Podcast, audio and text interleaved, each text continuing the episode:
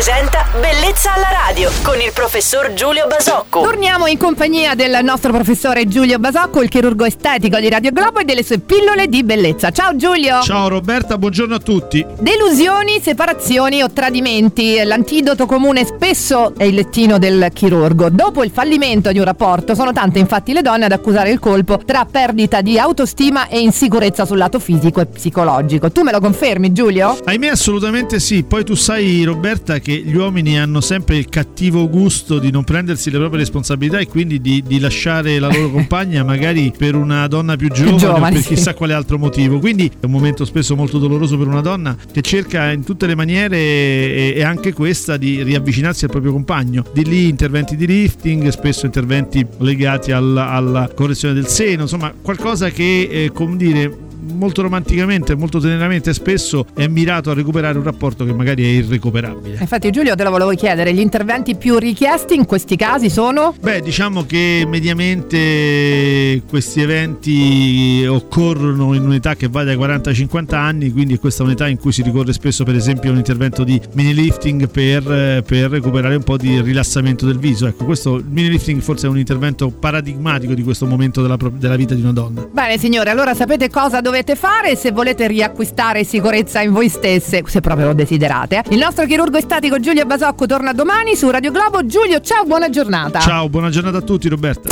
Bellezza alla radio.